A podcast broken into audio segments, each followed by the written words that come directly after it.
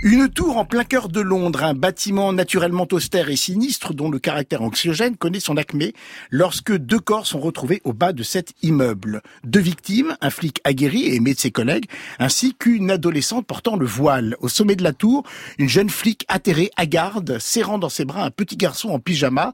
Après une brève, très brève reconstitution des faits, l'affaire est bouclée. L'adolescente avait kidnappé l'enfant et elle a entraîné dans sa chute le policier venu l'interpeller. Appelé pour enquêter, une agent de la police des polices, que son épouse a abandonné au profit d'une autre femme, découvre que la réalité contredit ce premier et précipité résumé des faits et que la jeune fliquesse hébétée qui, comme par hasard, s'enfuit juste avant le début de l'enquête, a peut-être joué un rôle déterminant dans cette tragique histoire. Une fiction brute sur fond de déterminisme social et de défiance envers les expatriés de toutes origines, une tragédie basée sur les rancœurs nauséeuses et ostracistes réveillées par le Brexit. The Tower, je l'ai bien dit ça, Oui. jusque là ça va. Une série britannique en trois épisodes disponible sur Canal+, un condensé de ce que les Britanniques font de mieux, en tout cas c'est ma pensée, polar réaliste et politique qui parle diversité sociale et ambiguïté de la police.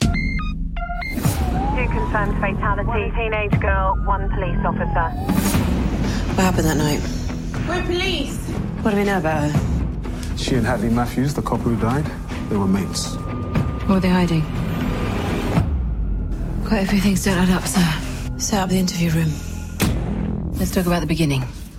Are you telling the truth? Yes, Collins arrives like Little Red Riding Hood, stomping around, upsetting everyone. 1272 to control. Urgent Trojan request. On the roof, what happened? The Tower, une série de Patrick Harbinson, scénariste et producteur ayant travaillé entre autres sur les séries Homeland, Fearless et l'excellente Fureur dans le sang avec Gemma Willam et Jamie Akingbola. Euh, pour la presse, eh ben, c'est un énorme coup de cœur dans Télérama 3T. Euh, Télérama a aimé ce polar appliqué qui parvient à résoudre son mystère sans renoncer à la complexité de ses personnages. Isabelle Danel. Oui, bah, je suis assez d'accord. Euh, c'est, vous l'avez dit, c'est britannique, alors c'est du haut de gamme, quoi. C'est ce qu'ils savent faire. Ah oui, il y a- et, y, a un euh, minimum quand même, effectivement, de Ah bah qualité oui.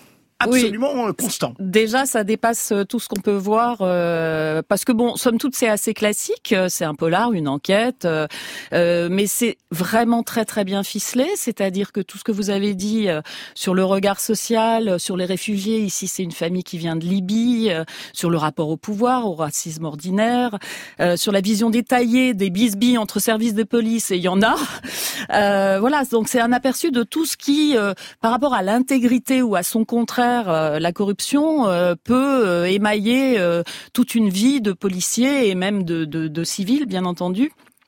Alors ça va très vite, hein. c'est tr- c'est trois épisodes et, euh, et c'est vraiment la, bonne durée, je trouve. Il y a des sec- secrets révélés à peu près toutes les dix minutes, donc on découvre euh, des, tas de choses et surtout, bah, ça travaille l'humain, c'est-à-dire qu'on découvre des personnages faillibles, euh, des gens qui sont pas forcément ce qu'ils ont l'air d'être, et, euh, et c'est très efficace en, mise en scène, comme je disais, c'est rapide. Et puis, bah, il y a cette qualité euh, euh, que moi j'aime passionnément dans les séries anglaises, c'est les acteurs, quoi. Ils ont tous des tronches, ils sont différents. Euh, Gemma Whelan, on la connaît par cœur parce qu'on l'a vue partout dans Killing Eve ou dans Game of Thrones ou des tas d'autres choses. Euh, elle joue la capitaine Sarah Collins. C'est un, vraiment un personnage euh, un peu euh, un peu fermé à la base, Un peu avec rugueux, oui, un peu rugueux, avec comme ça une une vraie capacité, une vraie volonté à aller au bout des choses et tout ça. Et donc voilà, moi je je j'aime énormément ça. C'est c'est quand même pour moi une petite série dans la mesure où je pense que voilà ça ça ne renouvelle rien mais euh, ce regard social et et, et, et toutes ces imbrications de de, de, de tenants et d'aboutissants c'est c'est vraiment très très passionnant. Je suis entièrement d'accord avec vous. Benoît.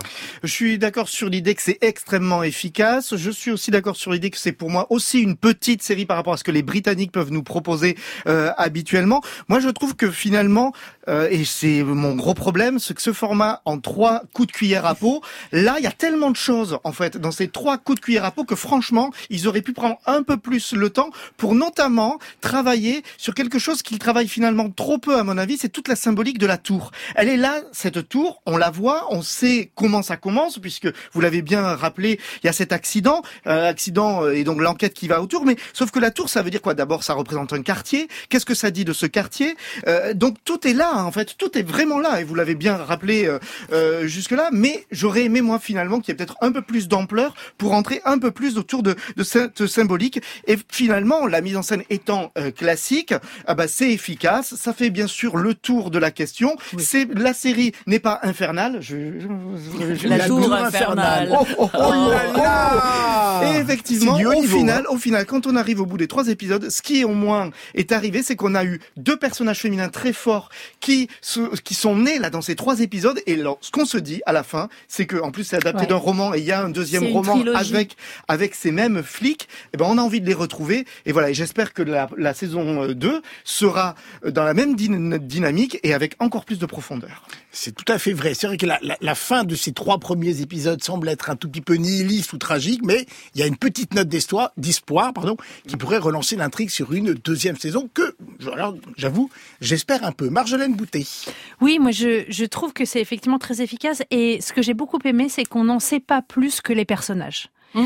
Et, et ça, c'est assez incroyable parce que c'est une série qui euh, interroge nos préjugés en même temps qu'elle interroge les préjugés des personnages. Et donc il y a un côté euh, euh, dispositif immersif qui est vraiment très intéressant. Et du coup, sur trois épisodes, ça suffit peut-être à, à nous interroger parce que ce qui compte effectivement c'est l'après et on a envie de, de, de continuer à, à vivre avec ces personnages et, et même de, de s'interroger soi-même sur ce qu'on pense des flics, ce qu'on pense euh, des jeunes filles voilées, euh, ce qu'on pense euh, des petits enfants et de leur mère un peu trop protectrice, etc. Donc il y a, y a pas mal de choses. Je trouve que et, et ça fait un, un vrai fil rouge dans votre émission et je, je salue votre programmation, euh, Charles Charles vous avez Xavier. tous décidé de failloter Euh, aujourd'hui. a- Oui, oui, oui.